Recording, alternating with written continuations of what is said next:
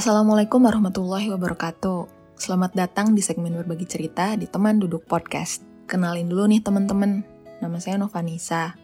Saat ini berprofesi sebagai penerjemah teks hukum dan juga founder dan CEO dari konsultasi hukum Voxel. Sebelumnya saya mau berterima kasih kepada Kang Irfan Ilmi yang udah mengajak kolaborasi ini untuk kedua kalinya ya Kang di Teman Duduk.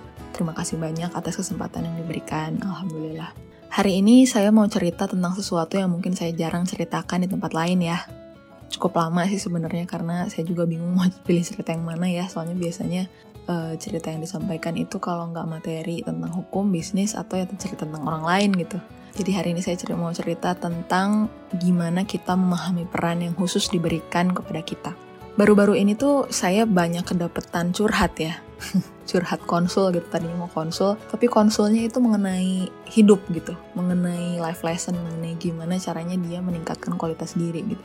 Padahal yang konsul-konsul ini tuh orang-orangnya kualitasnya udah bagus gitu kan.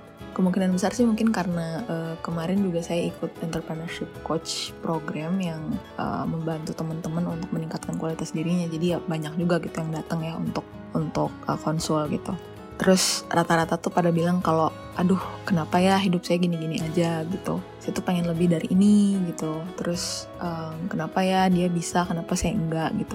Uh, sebenarnya bagus sih ya teman-teman untuk punya semangat gitu untuk nggak cepat puas sama diri sendiri untuk meningkatkan gitu. Tapi sebelum itu mungkin kita harus bicara dulu mengenai gimana kita memahami atau self aware tentang diri sendiri gitu. Untuk paham ini tuh kita harus bicara mengenai emotional intelligence atau um, kecerdasan emosi. Sebenarnya materi ini saya dapat juga dari Calm webinar.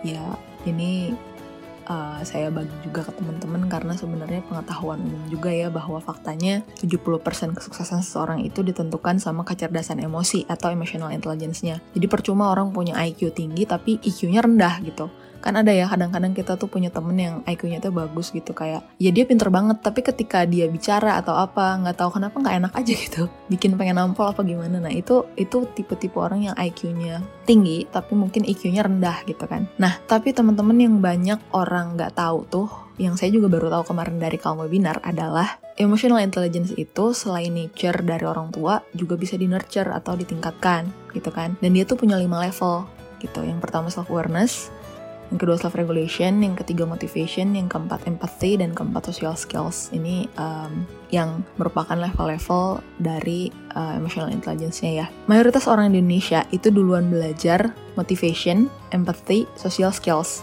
Jadi mereka itu udah langsung dimotivasi dari SD, kamu harus belajar. Kamu harus paham kalau orang itu atau bu guru itu nyuruh kamu kayak gini karena pengen kamu baik gitu.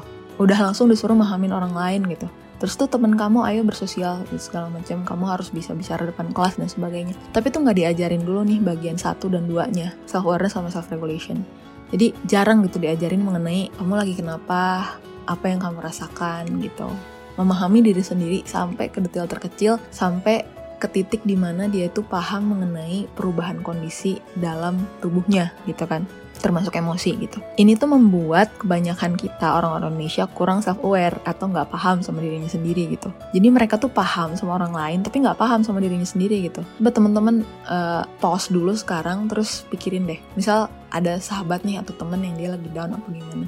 Terus kita tuh kayak nggak tahu gimana paham gitu sama dia gitu kan karena empati kita udah jalan tapi ketika kita lagi down ada kondisi di mana nggak tahu lagi lagi bete aja lagi lagi nggak mood aja gitu kan tiba-tiba aja gitu. Pas ditanya kenapa nggak tahu gitu. Nah itu tanda-tanda kalau temen-temen tuh self awareness kurang gitu. Kayak gitu. Jadi kadang ini juga yang bikin banyak orang tuh galau bingung arah dalam menentukan pilihan hidup. Soalnya dari awal tuh nggak tahu dia tuh hidup untuk apa gitu ya hidup sekedar hidup aja. Kayak ya udah hidup bernafas tidur mau tidur sholat makan kerja pulang nanti main sama temen gitu aja terus gitu kan. Jadi kayak kerja menikah punya anak nyekolahin anak punya rumah punya apa punya apa punya apa gitu. Terus meninggal udah. Terus dia hidup buat apa gitu. Masa sih kita mau masa kita semua mau hidup kayak gitu doang gitu? Maksudnya kayak relakah gitu kita hidup cuma kayak gitu aja gitu kan? Pertanyaan itu sih. Karena kalau saya ya saya nih mikir Terlepas dari tujuan secara general penciptaan manusia untuk jadi khalifah di muka bumi, setiap individu tuh punya tujuan fungsi yang lebih spesifik. Misalnya contoh, Khairul Anwar kan perannya di sastrawan, Pak Jokowi jadi presiden gitu kan. Nabi Muhammad jadi rasul. Nah mereka semua tuh udah punya fungsi gitu. Nah ini ini saya sharing mengenai gimana saya menemukan peran saya dan alasan saya diciptakan ya gitu. Uh, sebagai anak tunggal tuh saya sebenarnya banyak dilarang ini itu gitu dari kecil kan. Jadi dulu tuh mau ikutan osis dilarang mau ikutan ekskul ini dilarang gak boleh ini itu. Mau main basket jangan nanti kamu hitam kayak gitu gitu aduh gitu kan. Tapi ya nurut aja gitu. Karena ya gimana ya maksudnya dari kecil disuruh nurut namanya anak kecil nyampe gede ya nurut-nurut aja gitu kan ya Nah tapi akhirnya baru sempat ngerasain jadi aktivis ya pas kuliah alhamdulillah sempat lah ya kealamin gitu jadi aktivis. Jadi uh, terbiasa juga sih dulu uh, jadi anak menurut. Cuma uh, ya alhamdulillahnya dari situ tuh saya belajar juga gitu bahwa ya kalau misalnya kita nurutin arus gitu-gitu aja gitu terus gimana berkembangnya gitu. Dulu dulu tuh karakter saya tuh plin plan ragu susah ambil keputusan karena ya nurut-nurut aja. Kamu pakai hitam ya pakai hitam gitu. Saya tuh bahkan nggak tahu maunya pakai apa gitu. Saya nggak tahu suka warna apa gitu. Karena ya kamu pakai ini ya pakai gitu. Kayak gitu. Jadi itu juga yang bikin sebenarnya akhirnya ketika saya punya kesempatan buat ngambil sesuatu jadinya bener-bener istilahnya tuh ngarau kusiku kalau bahasa Sundanya. Bener-bener rakus gitu semua kegiatan diambil. Jadi waktu pas kuliah dulu saya sempet ada satu periode ikut 13 kepanitiaan satu tahun. Ikut ya ikut aja soalnya orang lain juga ikut gitu. Terus uh, ikut lomba ini ikut lomba itu gitu. Kenapa nggak tahu keren aja. Karena nggak punya self awareness jadi nggak tahu gitu kenapa ikut itu gitu. Bahkan ya ikut di kayak misal olimpiade biologi gitu kan ikut. Kenapa? Nggak tahu gitu. Ya ikut aja soalnya keren gitu kan. Tapi ya akhirnya kan kalah gitu. Terus ya saya ikut di hal-hal yang saya tuh nggak tahu sebenarnya saya bagus apa enggak di situ gitu. Ikut ikut aja gitu kan. Ya hidup saya terus aja gitu sampai akhirnya masuk dunia kerja gitu kan. Bos bilang apa saya nurut? Disuruh ini itu. Ya nurut aja. Nggak nggak bertanya gitu kenapa saya harus ngelakuin itu? gitu kan. Why? gitu kan. Sampai suatu hari itu saya kena sakit keras gitu kan. Ya mungkin itu jalan Allah untuk ngasih tahu saya bahwa kamu kalau hidup kayak gitu terus kalau kamu meninggal besok ada yang bikin kamu nyesel nggak? Apa sih yang bakal kamu sesalkan gitu ketika kamu meninggal meninggal besok dan apa yang belum kamu lakukan gitu. Terus di sana saya tuh bener-bener sadar banget bahwa ada banyak hal-hal yang istilahnya tuh belum saya sadari ya saat itu. Tapi saat itu saya akhirnya mikir gitu bahwa eh iya juga ya gitu. Kok saya nih kerja misal uh, dari jam 8 sampai jam 5 gitu kan. Saya ngerjain sesuatu yang saya tahu sebenarnya mungkin kerjaan itu bisa lebih efektif kalau ABC gitu. Terus saya mikir, oh saya saat ini bakal nyesel nih kalau misalnya saya terus-terusan rantau di luar kota gitu bukannya deket sama orang tua gimana kalau misalnya meninggal besok dan waktu saya sama orang tua nggak banyak misalnya kayak gitu kan. Terus apalagi oh saya nyesel nih belum banyak sempet ikut taklim misalnya belum banyak sempet belajar hal-hal yang pengen saya pelajari gitu kan. Waktu itu saya pengen belajar bahasa Arab pengen belajar uh, panahan pengen belajar ini pengen belajar itu banyak lah gitu. Tapi banyak banget hal-hal yang istilahnya belum saya alami dan nggak bisa karena nggak ada waktu gitu. Karena saya terus-terusan ngikutin arus terus-terusan ngikutin bahwa ya namanya kerja sibuk nggak ada waktu gitu karena semua orang melakukannya namanya kerja nggak ada waktu itu udah lumrah gitu. Jadi kayak hal-hal yang berlaku di sosial saya paksakan masuk uh, menjadi nilai saya juga gitu. Karena ya saya anggap bahwa itu adalah sesuatu yang lumrah gitu kan. Padahal ya ketika saya sakit keras itu saya pikir iya juga ya kenapa sih kita harus maksain standar sosial ke diri sendiri? gitu loh ya kan? Soalnya itu tuh sama kayak kalau kalau kayak gitu tuh kita sama kayak maksain standar. Sama kayak maksain standar orang ke diri kita gitu kan. Banyak orang tuh kadang fokus ke saya pengen kayak si X dia bisa gini dia bisa gitu. Saya kurang gini kurang gitu makanya nggak bisa ABC kayak si X. Padahal ya nyatanya itu nggak bisa disamain gitu. Sama kayak kita uh, maksain mata yang fungsinya ngeliat terus maksa dia untuk mencerna makanan. Padahal makanan itu kan fungsinya dicerna misal sama mulut dikunyah gitu ya. Ya nggak bisa gitu gitu kan. Jadi sebetulnya tuh udah ada fungsinya masing-masing kayak gitu. Cuma kadang ya itu tadi kita tuh belum paham gitu karena nggak paham sama diri sendiri juga gitu kan. Saya tuh sadar gitu saat itu tuh bahwa banyak potensi-potensi saya yang sampai saat itu tuh belum termanfaatkan dengan baik gitu kan. Dulu waktu pas anak-anak seusia saya main benteng-bentengan, congklak, main karet gitu kan waktu SD saya kan mulai belajar grammar yang harusnya dulu materi pelajaran bahasa di SMA gitu terus waktu pas teman-teman pakai komputer untuk main Harvest Moon atau The Sims kalau saya pakai komputer tuh buat bikin WordPress gitu kan. Ya alay sih sebenarnya ya kayak web apa uh, bikin website terus isinya tuh alay-alay gitu. Tapi ya di situ saya belajar untuk mulai berkenalan dengan dunia IT gitu kan. Pakai Photoshop gitu ngedit-ngedit foto sebenarnya alay tapi dari situ saya belajar Photoshop gitu Photoshop versi pertama tuh saya megang gitu SMP gitu kan di saat temen-temen tuh ya pakai itu cuma buat games gitu kan terus pas ada kerja kelompok tuh saya dulu ngenes banget kayak ini kenapa sih cuma saya ngerjain sendiri kulit apa makalah-makalah kayak gini gitu kan tapi dari situ saya jadi belajar PowerPoint dan udah hatam PowerPoint waktu SMP gitu kan. Jadi ketika ada perkembangan-perkembangan sedikit udah tahu gitu. Terus waktu pas temen-temen asik nongkrong, main, saya belajar baca buku, belajar sastra, cara nulis yang baik, ejaan yang disempurnakan, fotografi, public speaking, psikologi. Banyak lah ilmu-ilmu gitu kan. Nah, terus saya mikir ini ini mau dibiarin gitu aja maksudnya kayak ini ilmu-ilmu tuh udah banyak saya pelajarin semuanya tebel-tebel segala macem buku-buku hukum dan sebagainya terus udah gitu yang saya pakai cuma secuil aja buat kerja gitu kan saya nyesel sih itu pasti nyesel banget semua ilmu yang saya pelajarin itu cuma ngendap dan gak kepake gitu uh, akhirnya ya saya mikirkan oh iya ya gitu karena dulu saya suka belajar bahasa Inggris ketika teman-teman saya belum belajar itu saya jadi bagus nih bahasa Inggris sekarang gitu kondisinya gitu kan terus akhirnya oh iya ya saya bisa nerjemahin teks nih gitu Nah akhirnya sekarang jadi penerjemah tersertifikasi gitu kan. Terus saya dulu iseng main WordPress, baca-baca soal informasi teknologi. Sekarang kan akhirnya jadi founder startup gitu. Terus karena dulu banyak kerjain makalah gitu kan. Kalau sekarang jadinya waktu pas bikin deck presentasi untuk presentasi entah itu ke lomba atau apa tuh gak butuh lama gitu. Karena ya udah biasa ngerjain yang kayak gitu. Jadi kayak oh ini dokumennya ini tetap tetap ngerjain semalam tuh bisa gitu. Karena dulu kan gitu ya kebut-kebut semalam kayak eh ini belum beres presentasinya gitu. Aduh ini gimana sih teman-teman? Ya udahlah daripada besok nggak ada presentasi ngerjain aja gitu kan. Ah kebut semalam gitu. Jadi biasa ngerjain 20 slide disuruh ngerjain 10 deck apa 10 slide presentasi buat deck lebih mudah gitu kan jadinya. Gitu karena ya udah ada drill dulu nih makanya sekarang punya itu gitu kan. Ya, ketika ada banyak hal yang saya pelajari dulu terus sekarang banyak tahu ilmu dasarnya itu rasanya sayang banget nggak kepake gitu kan. Sampai akhirnya saya mikir nggak bisa saya harus manfaatin ini. Saya bakal nyesel besok kalau ini nggak dimanfaatin gitu. Akhirnya saya mikirkan apa ya apa nih uh, istilahnya kendaraan yang bisa saya gunakan supaya tiap hari saya bisa ngegunain semua ilmu saya yang udah saya pelajarin itu gitu. Akhirnya oh iya kenapa ya nggak jadi founder startup aja gitu kan? Tadi ya jadi founder startup terus sekaligus jadi penerjemah juga gitu kan?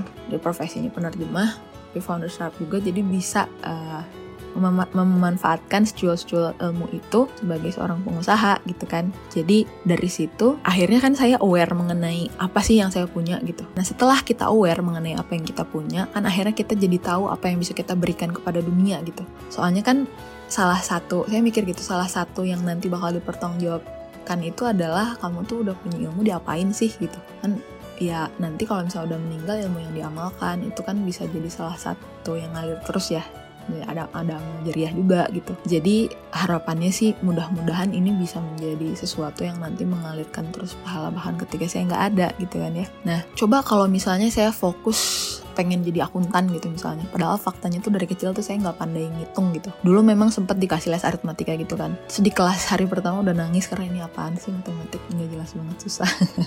Terus susah maksudnya pusing gitu cara pakai sempoa. Terus waktu pas SD juga nilai langganan 4, 6 gitu kan. Terus rumus-rumus tuh kayak benang kusut aja gitu kelihatan ini apaan sih gitu. Nah kalau saya paksa berprofesi sebagai akuntan ketika set of skill saya atau gift yang dikasih sama Allah tuh bukan itu, itu sama kayak kita maksa mata buat mencerna makanan tadi gitu. Padahal peran saya itu bukan di situ. Justru Allah itu ngasih beban-beban saya yang berat dulu ketika uh, harus banyak belajar itu gitu kan. Ya karena saat ini saya diharapkan gitu, udah punya set of skills untuk menjalani peran sebagai seorang entrepreneur. Ya namanya anak kecil ya waktu itu juga belum belajar mengenai hikmah dan sebagainya. Pada saat ngalaminnya mah ya merasa apa ya sedih gitu kan ya terkecilkan dan sebagainya gitu. Tapi ketika sudah melewati itu ya sekarang saya bersyukur gitu kayak oh alhamdulillah ya gitu udah dikasih uh, melalui hal itu sehingga akhirnya saya punya set of skills yang mungkin teman-teman saya yang nggak melalui itu saat ini masih bingung gitu. Maksudnya di di kondisi sekarang aja kan, kalau misalnya ditanya apakah semua orang seusia saya bisa menggunakan ada Photoshop dan bisa bikin WordPress sendiri, enggak gitu kan. Terus apakah uh, semua orang seusia saya itu bisa berbahasa Inggris yang baik dan benar dengan grammar yang baik? Juga enggak kan. Apakah semua sarjana hukum bisa berbahasa Inggris yang baik dan benar? Juga enggak gitu. Jadi kayak set of skills yang menjadi istilahnya irisan-irisan kemampuan saya itu yang akhirnya saya berkesimpulan bahwa untuk uh, menjadi seorang apa istilahnya uh, apa orang yang bisa memanfaatkan semua skills yang saya punya ini kayaknya pas kalau saya jadi uh, di bidang startup gitu. Karena yang sama teknologi seorang founder karena orang yang istilahnya founder itu kan bisa apa ya tahu cuil cuil cuil gitu kan gitu. Tahan banting dihina juga biasa aja gitu.